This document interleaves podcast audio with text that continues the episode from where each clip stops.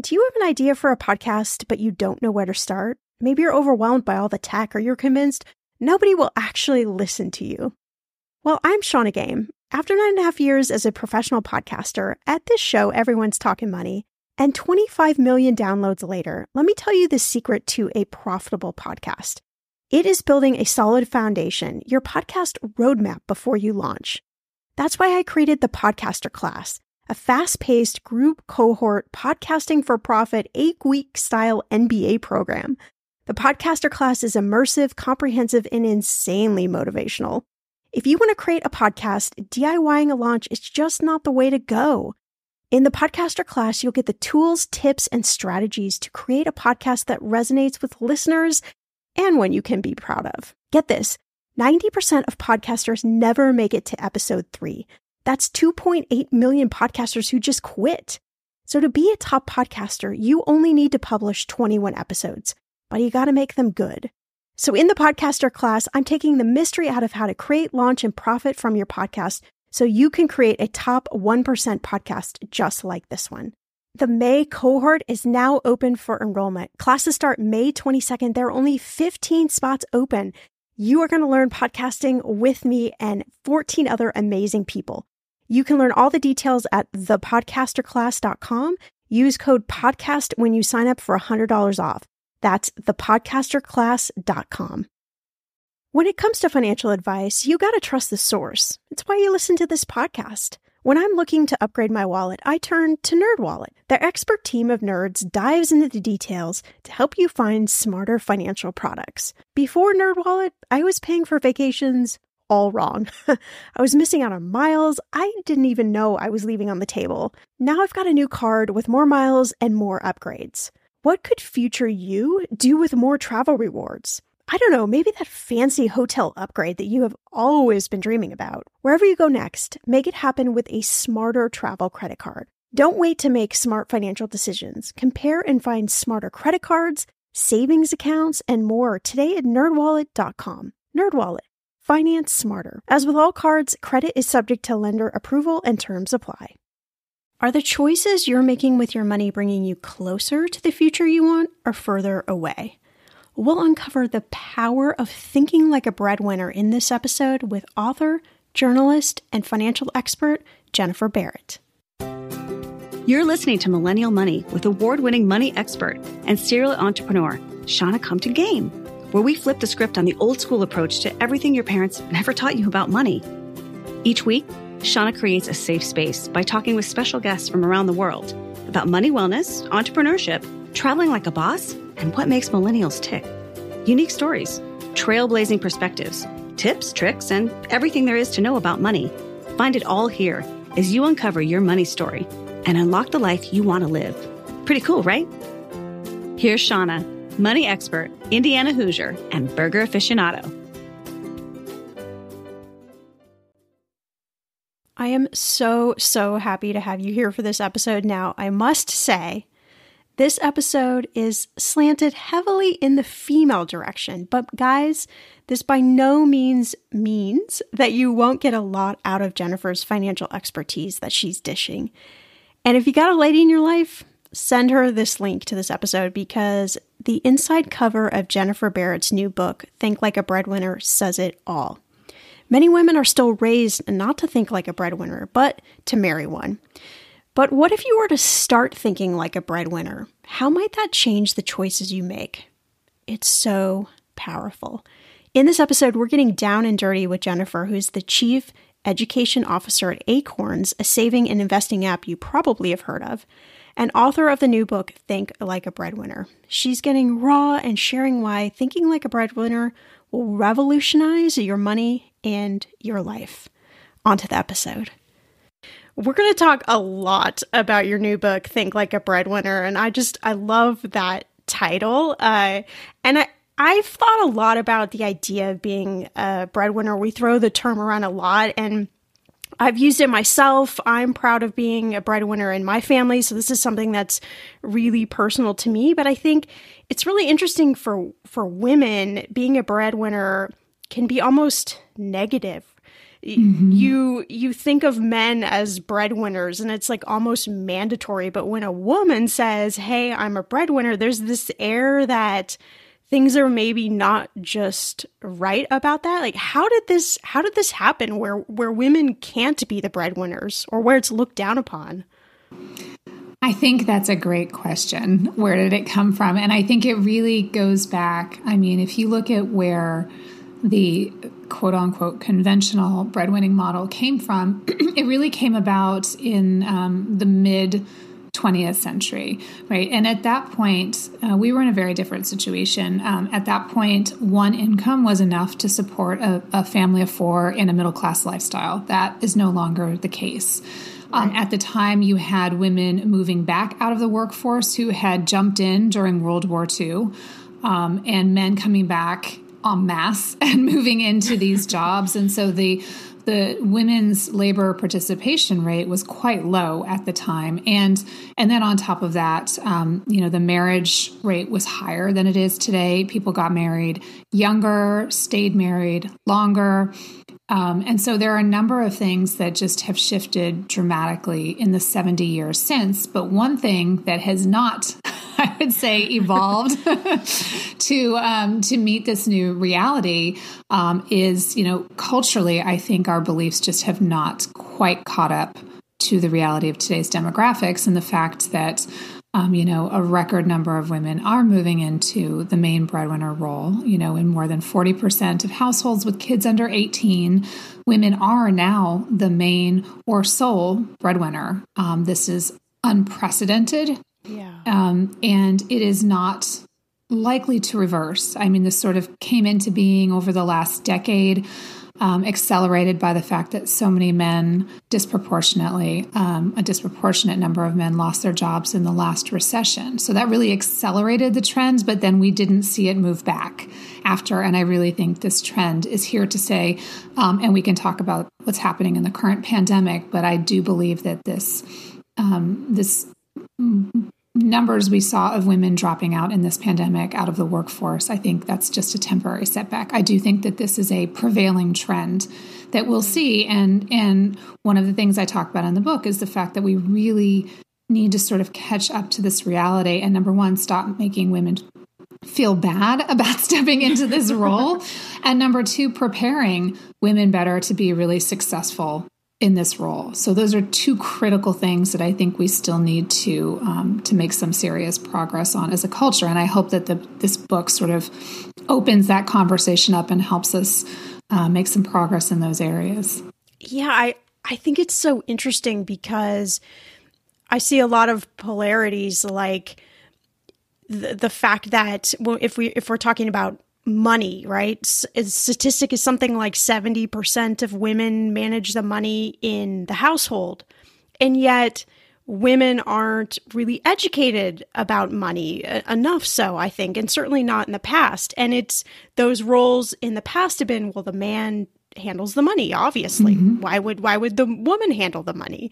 And you know we could see that sort of same thing with being a quote unquote breadwinner. I mean i, I love my mom to death. She is in her upper 70s mm-hmm. and uh you know when i was growing up i always was very passionate about career and had big dreams and wanted to do big things. And she would have conversations with me about you know it's okay if you just want to stay at home and, and be a mom. And I'm like, yeah, well, I know it's okay. I just don't feel that necessary calling for me, mm-hmm. you know, per se. But it's really interesting the generations how my mom would look at me and she's like, why do you want to do all of these things? Like, why as a woman do you really want to do all these things? And I think it's just so fascinating what you were sharing about the different generations. And then we're at this point now where people have two, three, four, five jobs and it's still not enough. And it's just, I think, a really interesting conversation.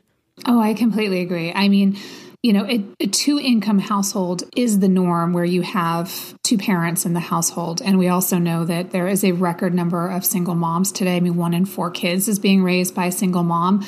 These are very new trends, I think, for this generation. In fact, there's a stat in my book that there are more single millennial moms than married.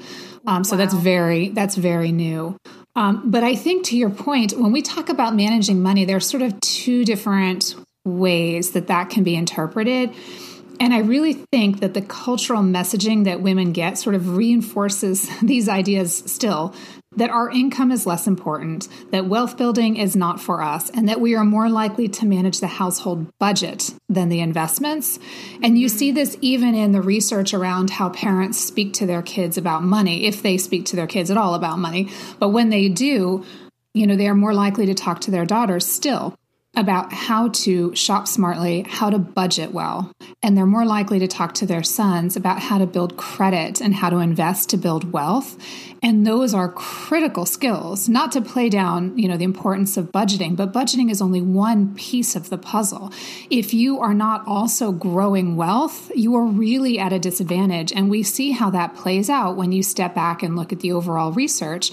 You know, men have disproportionately more wealth than women do. If you look at a single woman has 32 cents on average to every dollar that a man has in wealth. That is wow. staggering to me. It is so much wider than the gender wage gap, which we tend to talk about a lot more. And, and by almost any measure, women are still lagging men financially. And it is not a reflection of our capabilities. I think it is really a reflection of our cultural conditioning that we don't see ourselves still as breadwinners. We don't see ourselves still as wealth builders.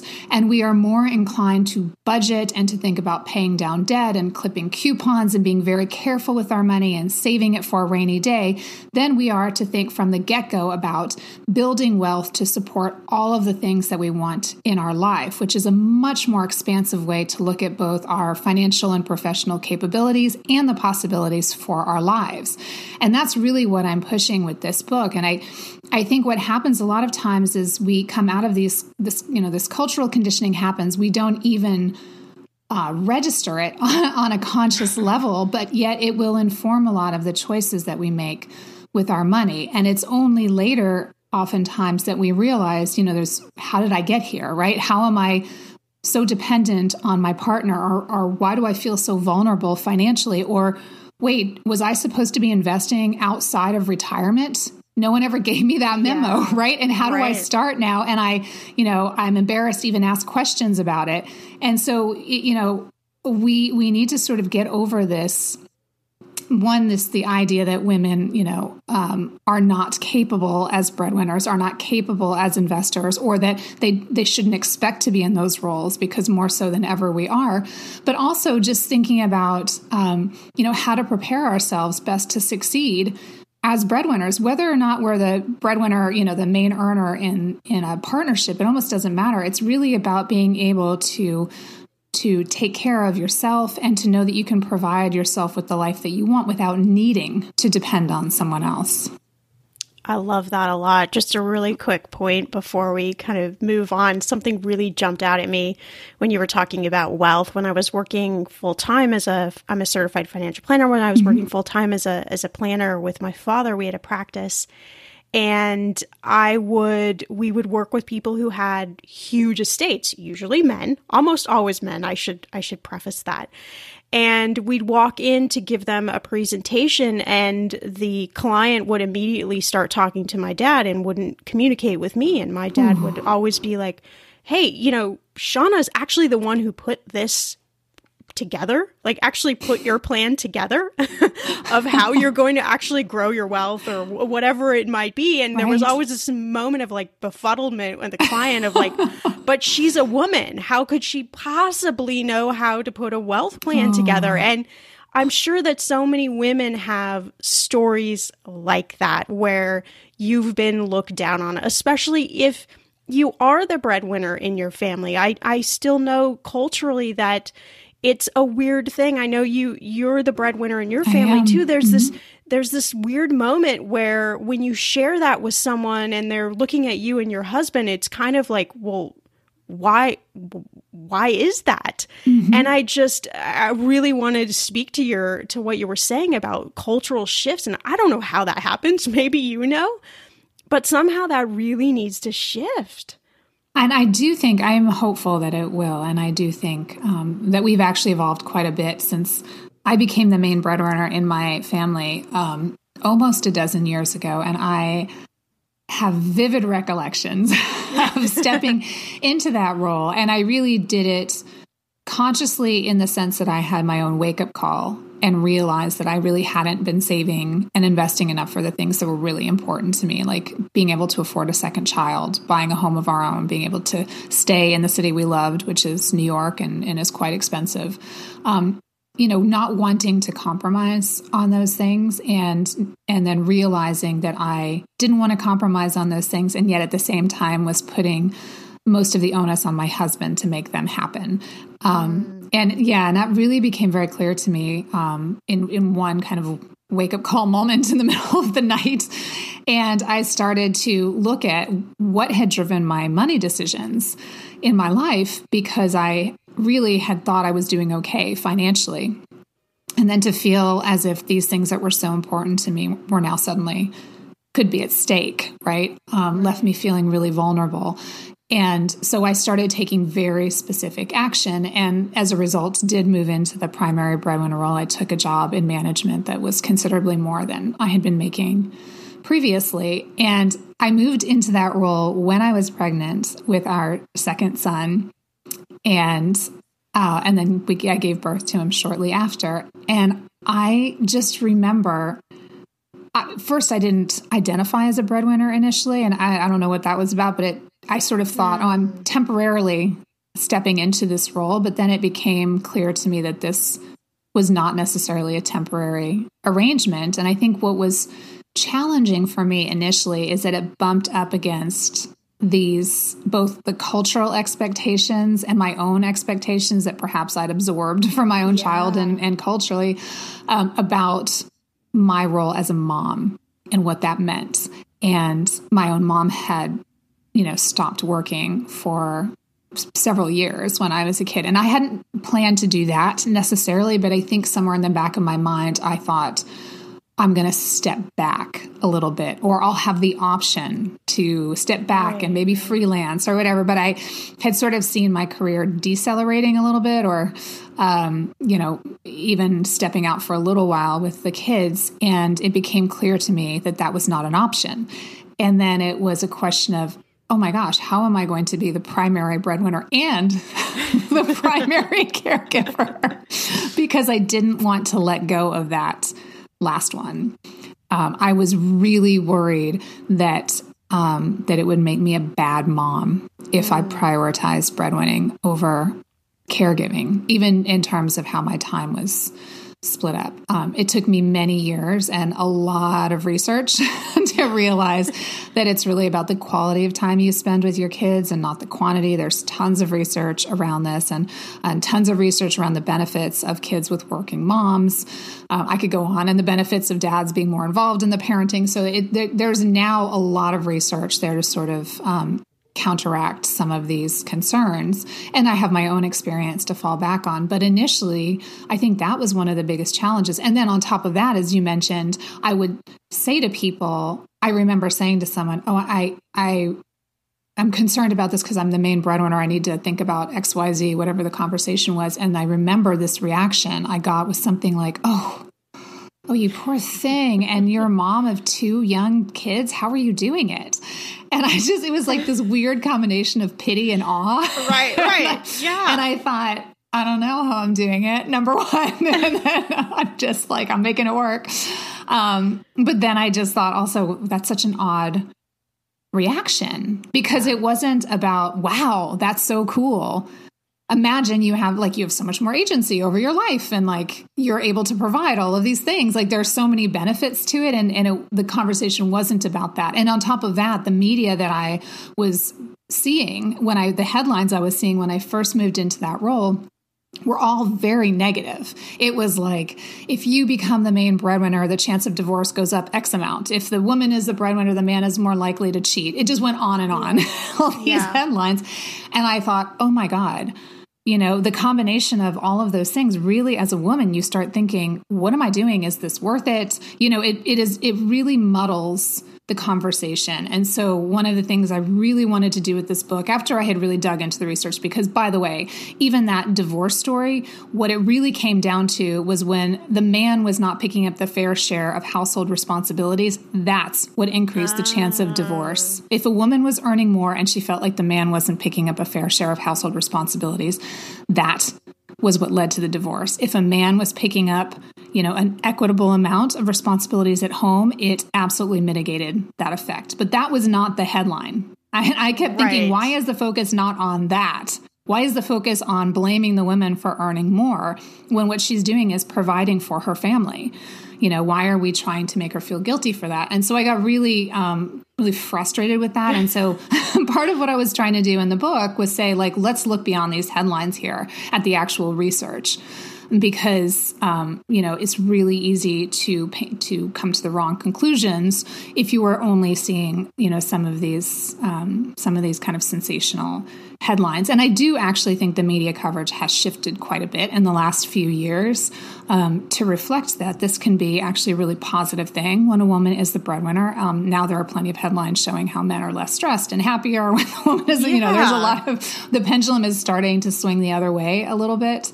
Um, but I think we still have a little ways to go to say, like, look, it's okay to not be the primary caregiver as a woman. That is okay. In fact, it's very beneficial for kids to be able, if you are partnered, to be able to split those responsibilities so that the kids have the opportunity to build those bonds with both parents and both parents have the opportunity to more fully experience both breadwinning and caregiving, you know, rather than pigeonholing um, you know, us in one role or the other because of our gender.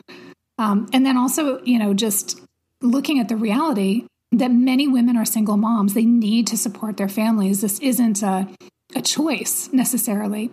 and then on top of that, we know that more women are earning more money. And, you know, sometimes a man loses a job or he's not earning as much as he could, or maybe he picks a career path that is not as lucrative. And that should not necessarily be a bad thing either. I think we just have more choices altogether if we have both men and women really thinking like a breadwinner from the start and coming together you know, having already thought about how can I support the life I want on their own. And now they're coming together as a team and really making a financial plan together that can open up even more possibilities for them.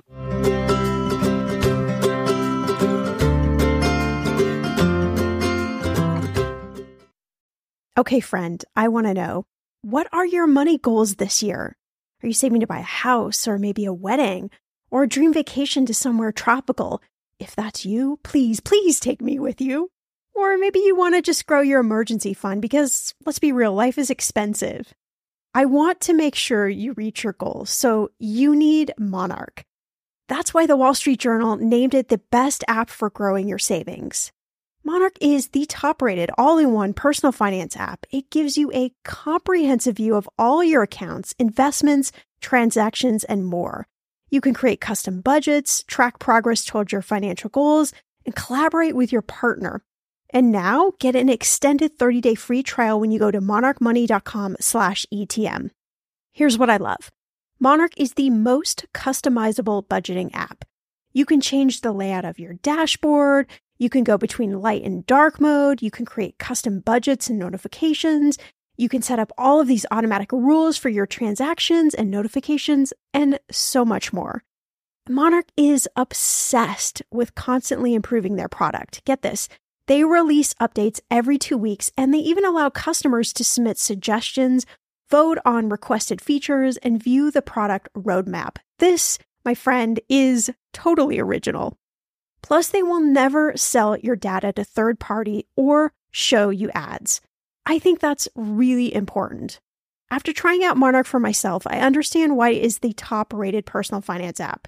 And now listeners of this show get an extended 30-day free trial when you go to monarchmoney.com slash ETM.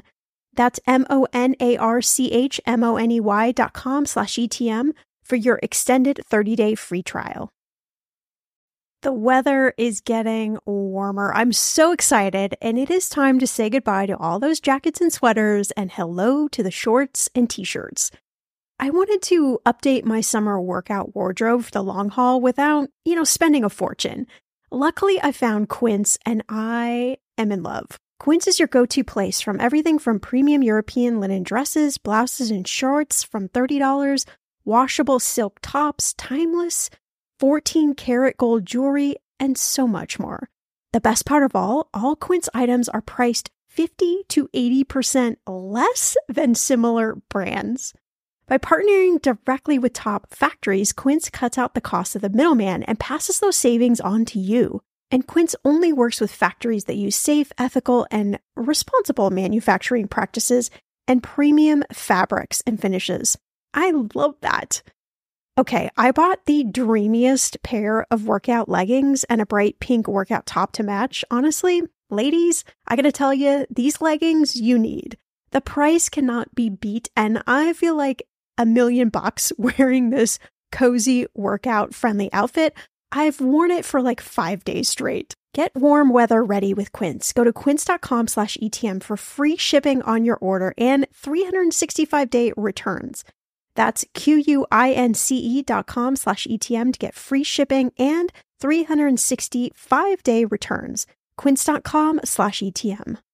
I'm going to be real with you.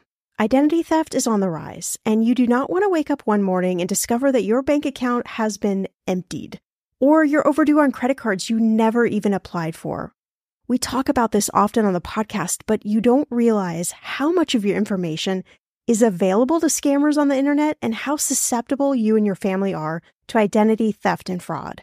I know it's scary, but now you can get your data removed with Delete Me.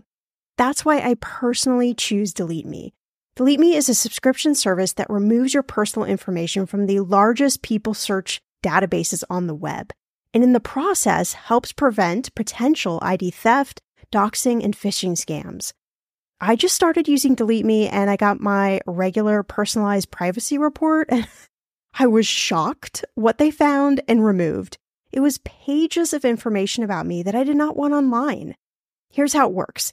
You sign up and provide Delete Me with exactly what information you want deleted, and their experts take it from there. I cannot tell you how relieved I felt to have Delete Me. And you know, it's also a great service for your parents or grandparents to help protect them from identity theft. Delete Me is not just a one time service. Delete Me is always working for you, constantly monitoring and removing the personal information you do not want on the internet. Take control of your data and keep your private life private by signing up for Delete Me, now at a special price for my listeners. Today, get 20% off your Delete Me plan when you go to joindeleteme.com slash ETM and use promo code ETM at checkout. The only way you get 20% off is to go to joindeleteme.com slash ETM and enter code ETM at checkout. J-O-I-N-D-E-L-E-T-E-M-E dot com slash ETM. Go to joindeleteme.com slash ETM and use code ETM for 20% off. Everyone knows that putting money aside in savings is really important. But then what? Should you keep your savings locked in a CD for a higher rate or keep them liquid in a money market?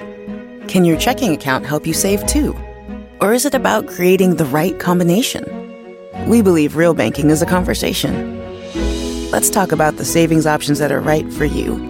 Learn more at sandyspringbank.com. Member FDIC. Hey, we've got an Ask Shannah, this one's from Beck and Robert, who say, We love listening to episodes together and then having chats about our money. You've helped us create a healthy dialogue to talk about tough subjects, and we often say, Well, what would Shannah say? So you're pretty much a part of our daily lives. Anyway, we started investing last year and saw that the president talked about increasing the capital gains tax rate, and we were wondering how this might impact us. We'd love your thoughts. And thanks for continuing the show. We'll both show up on your doorstep if you ever decide to stop. Seriously, the best money podcast out there, and it's not only fun to listen to, but you get us thinking and talking. Thanks. Well, Beck and Robert, I love to hang out with you guys. I love to hang out with everybody. I think that's what's so much fun is that I, I, want to create a podcast where it feels like we are. We are just hanging out. And I truly am your biggest fan and your friend, and here to just dispense as much money advice, tips, knowledge, strategies, stories that I can, and hoping that you take little gems out here and there and use those in your own life and that it really does transform your own life. So, at the core, that is 100% why I'm here. But this is a great question.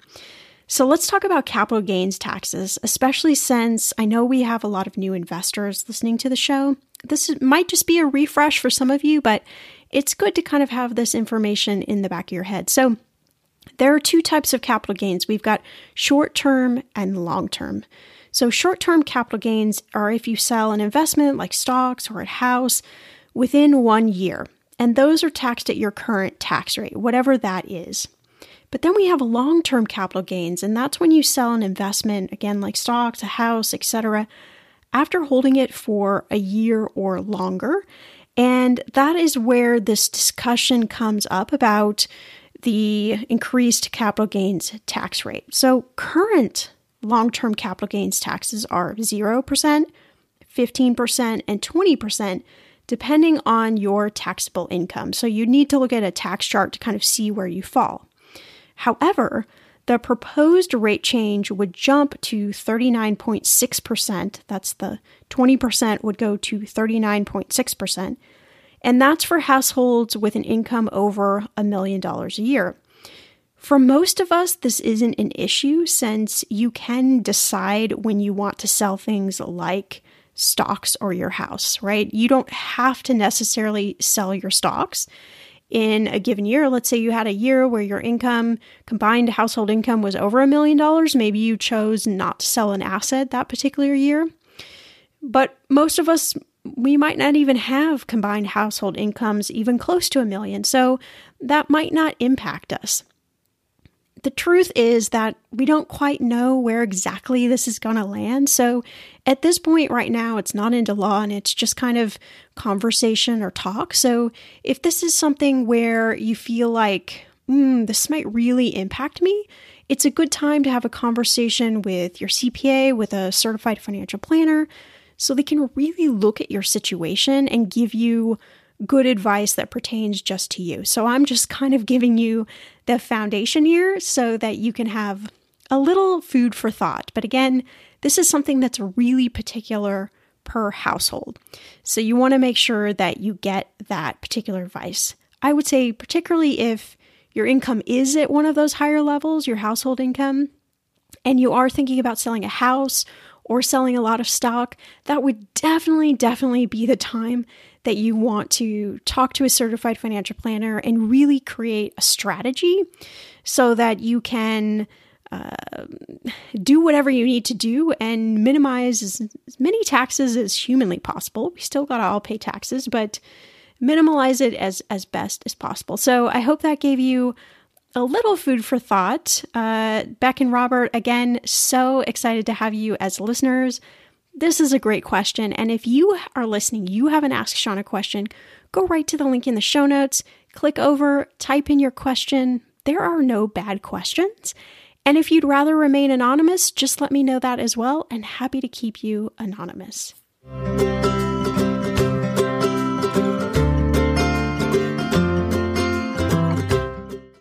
Yeah, I definitely feel like a fire in my belly during this conversation. I feel very much, passionately. so much of this like just really resonates with me and and makes me your word frustrated. I think is a is a mild mild word to use. I, I'm curious because I'm sure that there's somebody listening who's in this situation, and I've seen it so many times. I'm sure you have too, where maybe the the partner feels less validated in the mm-hmm. relationship if they aren't earning as much how do you work or how do you counsel people on on balancing a relationship when maybe you are the the sole income earner in the family and the partner isn't but you know how can you create a partnership that is about more than just who makes what yeah, I think that's a really important point. And I interviewed a lot of couples in my book where the woman was the breadwinner and they have very happy relationships because I really wanted to paint a picture of what that looks like in the kind of conversations that um, go on in those relationships. And I remember one in particular where she told me that her um, her mom and other women in her family um, had not been particularly happy in their marriages. And she overheard them once talking about how they couldn't leave because they were so financially dependent on their spouse. And she said it it stuck in her mind and she said to herself, I don't ever want to be in a situation where the reason I'm staying is financial. And so she said one of the things um, that's happened because she picked, you know, a more lucrative career because she was very careful from the get go to sort of save and invest her money, so she's in very good shape financially. And she's been with someone, and she is the main earner. They've been together for a long time, and she said one of the joys of being the breadwinner is that she every day wakes up and knows that she's not staying for financial reasons. She's staying because there is so much more to their relationship um, and it allowed her, she felt like, to find a partner who fit her, who fit with her in many other ways, right? Because finances wasn't really the primary um, criteria when she was looking for a spouse. She was really looking for someone um, who, you know, was progressive in, in her case and who was excited to take a, a, a bigger role in the caregiving. They have two kids now. She was looking for someone who was creative, um, thoughtful, was engaged, you know, with the world and politically and intelligent and all of these other things that weren't necessarily tied to how much he earned. Um, and I think that that to me was a really important insight. And I found that in my own relationship is I realize that a lot of us as women, we think of being taken care of as being taken care of financially. Yes. Um, and so sometimes it means detaching financially from that term being taken care of um, and really looking at how else a partner can take care of you. The million other ways, right? So many other ways. And I think, like in my own husband, he is one of the most caring people I have ever met. It struck me from the very beginning. And he was earning more when we first got together, but he has always been the type of person who is just he's just so thoughtful. He just does little thoughtful things all day long, bringing you tea, or just is that kind of person who is always um, doing these sorts of things, and that and and just being there, like hearing me and having these conversations, and the, where we really connect. Um, and I realized that for me, being taken care of meant those things. Like that was how valuable that was to me to have someone who really understood me and my needs, who um, was always trying to think a step ahead in those ways yeah, in terms yeah. of how do I take care of this family in other ways. Someone who is there emotionally for me and and physically for me, um, and that is often kind of a big thing for men. He and I have talked about it because he likes to schlep the groceries. He likes to schlep things. And I once asked him, "Do you think maybe that's has anything to do with you know sort of reaffirming is there a masculinity piece to that? And he said, Oh, maybe, maybe there is something to that, like feeling like. I can mm-hmm. contribute in those ways too. I don't think it has to be physical though. I'm just saying like, yeah. it doesn't have to be financial. It really doesn't. And, and I think it did, it may have helped. I, this is just a theory, but it may have helped that, you know, he's a black belt in karate. He is, he is very, nice. he's very healthy physically and he is someone who can like lift heavy things and take care of things around the house and stuff too. So in in some ways he does fulfill some traditionally masculine uh, roles, I suppose, um, and and maybe that plays into it too that he is he has really found other ways, but but not all of them are you know traditionally masculine. I think it really is about you know you each partner wants to be able to take care of the other one in certain ways, right? But those ways don't have to be gender specific or conventional. Do you know what I mean? They can be a whole range of different things. Um, and so I think that's the first piece of it because so often men i know you know their identity can be wrapped up in their earnings and so it can be difficult so part of it is unraveling that and realizing that there's so much more to your identity whether you're a woman or man you know than your income and i think what's so cool about that is the the like almost awakening that you each have that you don't need to necessarily play all the roles that you know these gender stereotypes like there is i think a moment of release for each person of totally. we can create our own way of yes. doing this. We don't have to be like everybody else. Let's just do what works for us. And i i really want to empower everybody listening that whatever that means to you and your in your unit really embrace that. Whether you're the breadwinner or not doesn't matter. Like, let's lift it off of money because mm-hmm. a partnership is is way more than just the money piece. 100%. I could not agree more. I think we really, at this point, things are shifting so quickly. We don't necessarily have a model to look to. Certainly, my husband and I grew up in more conventional, um, you know, with a more conventional yeah. breadwinning model. Both of our dads were the main or, or sole breadwinner for most of our childhood. So we didn't have a roadmap. And, and in a lot of ways, that was freeing because it really came down to okay, you know, let's look financially um, at what needs to be done, what needs to be done around the household, what needs to be, you know, what kind of childcare responsibilities do we have, and how do we break these up in a way that feels really fair and plays to each of our strengths, by the way, and desires, you know, yeah. um, and really works for us versus relying on, um, you know, gendered expectations around this. Uh, and I think that was really powerful for us. Was like, what do we actually enjoy doing? Because I love managing the investments. I love it. like, this is my jam. Um, so I'm happy to do that, right? So it makes sense, and it, and it, and that's allowing someone to do something that they have, um, you know, a natural desire and affinity for, and some, you know, and I have a lot of experience in that, rather than it being dictated by convention. And I think that's a really important point. Is really kind of if you remove convention for a moment and just look at what are you naturally inclined to do? What do you what do you want to do? What are you naturally more talented at? And start from there. And then with the other tasks that remain figure out like okay how are we going to divvy these yeah. up or or you know or outsource them you know however you yeah. want to to deal with it. Um, but that that to me is a much more enduring arrangement and one that um, really allows each partner to to thrive and feel like um, you know they're being valued for a range of of talents and and uh, skills that they bring to the relationship. And you talked earlier about money steps if you're the breadwinner and and thinking about things differently uh, building wealth those types of things. What are some of the steps that you should think about as the breadwinner or that should maybe be top of mind?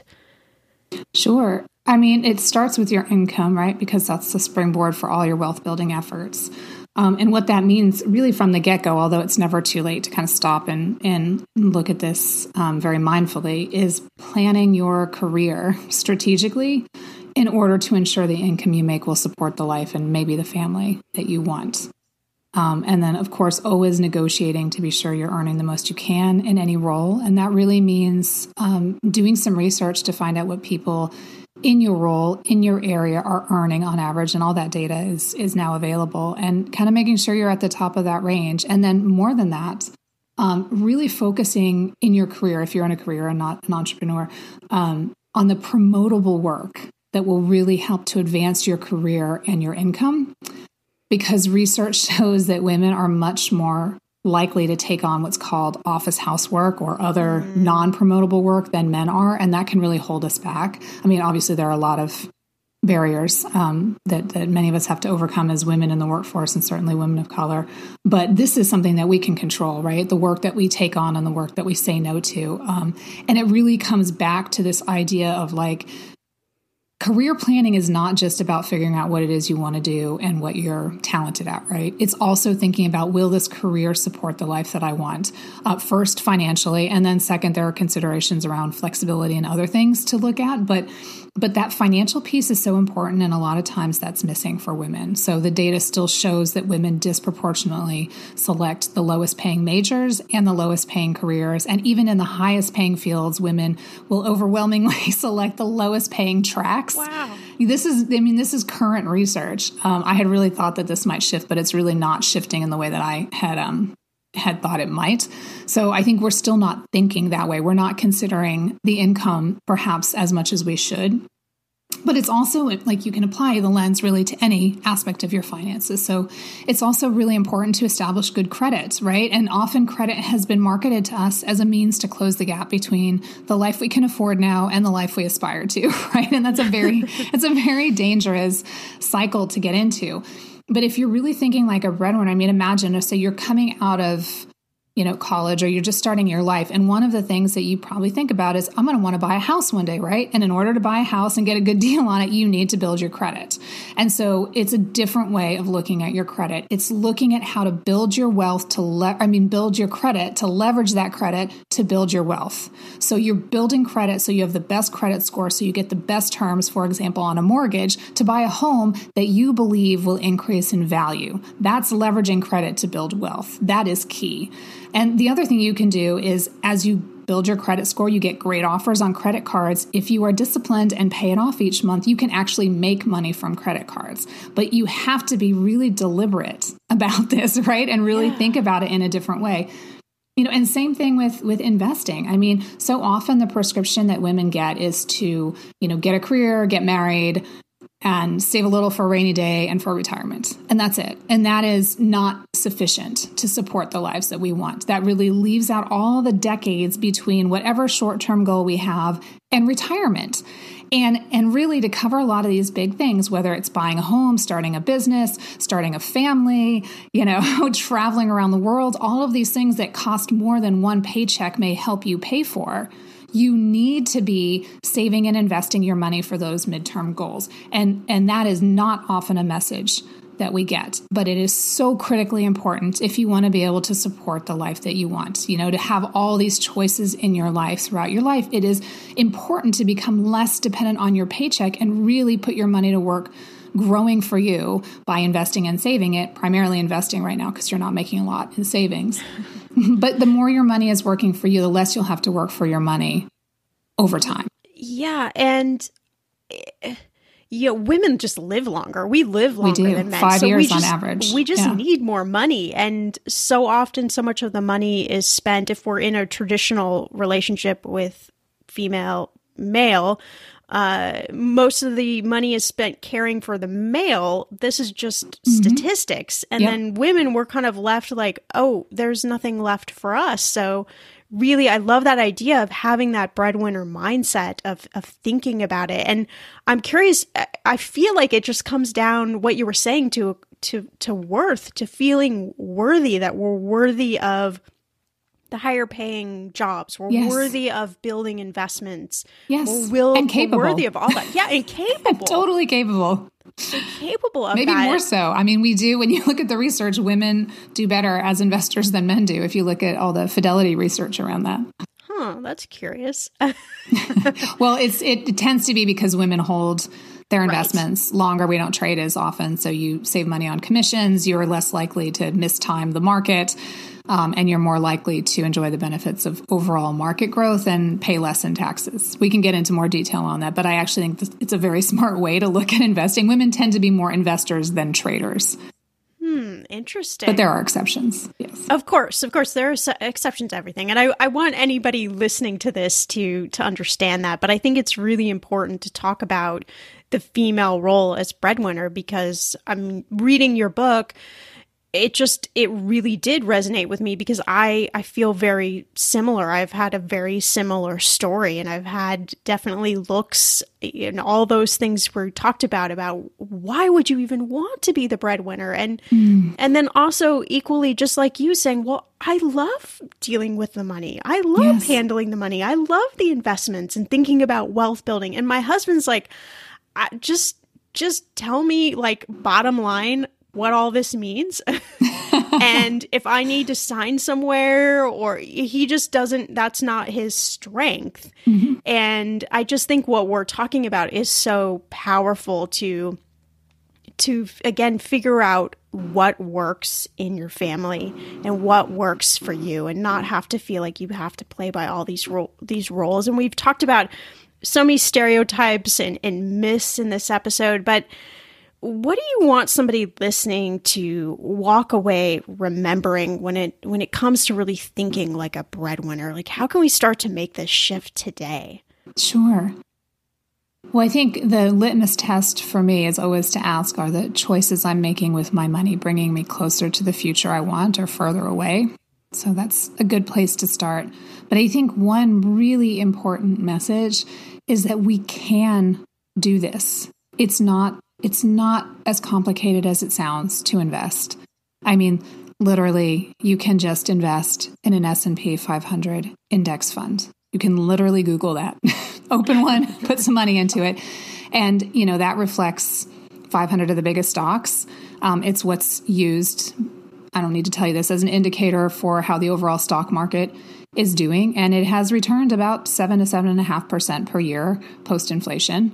Um, over the past century. So, if you did nothing else but put money into a fund like that and let it grow, um, that's a big step toward ensuring you're set up in the future to have the life that you want. Um, so it, I, I can't emphasize enough that this isn't about making major adjustments in your life or having to spend hours and hours researching stocks or teaching yourself, you know, all these things that, that most of us never learned um, in school or from our own families. Um, it, it really just starts with, you know, putting a little bit of money into an investment account, making sure you have enough in your savings to cover you if you lose a job. So that's like three months of savings you want to work up to. It starts with looking at every check that you get as an opportunity to start building wealth and to become less dependent on the next check. You know, it's it's the this flip in mindset is really from one of what can I afford in my life to what do I want in my life and what choices do I need to make with my money and career to support that. Mm. Wow. And that that's really where it starts. Is what do I want in my life? And I what choices it, do I need to make with my money to support that? I love that it's just that simple of a question. And yet we spend so much time not thinking about those things and doing all the things that we think we should do or that we have to do. But I love that. Well, Jennifer, this has been such a great conversation. Tell everybody where they can go to connect with you. I know you're the Chief Education Officer at Acorns, an app we talk about often that we love. You're also the author of this amazing new book, Think Like a Breadwinner. Tell everybody where they can find you and the book. Well, thanks so much for having me. I've really enjoyed this conversation. And you can find out more about me and the book at jenniferbarrett.com. It's B A R R E T. This conversation really stuck with me. Again, as the breadwinner in my family, I'm always trying to think ahead and think about wealth building, but sometimes I can get lost in just having to be the breadwinner and it can be a little overwhelming. So I loved Jennifer's advice, all of it. And I loved just having this conversation. So I'm hoping that it really resonated with you as well. If you enjoyed this episode, do me a favor, share it with friends and family members that you feel really need to hear this message around being a breadwinner. And if you're looking for links to the episode guest and the episode sponsors, head right over to the show notes and they'll be right there. I'll see you back here in a few days for a brand new episode. Hey, you. Yes, you. Before you go, we want to say thanks for listening to this episode of Millennial Money. For all the links, tags, and ads you've heard on today's episode, check out the show notes or go to mmoneypodcast.com, where you'll find more episodes to share with your friends. While you're at it, leave us a review and make sure to subscribe wherever you listen so you don't miss out on all the money tips and tricks that will take you from a millennial regular to a millennial money expert. See you back here in a few days with a fresh new episode.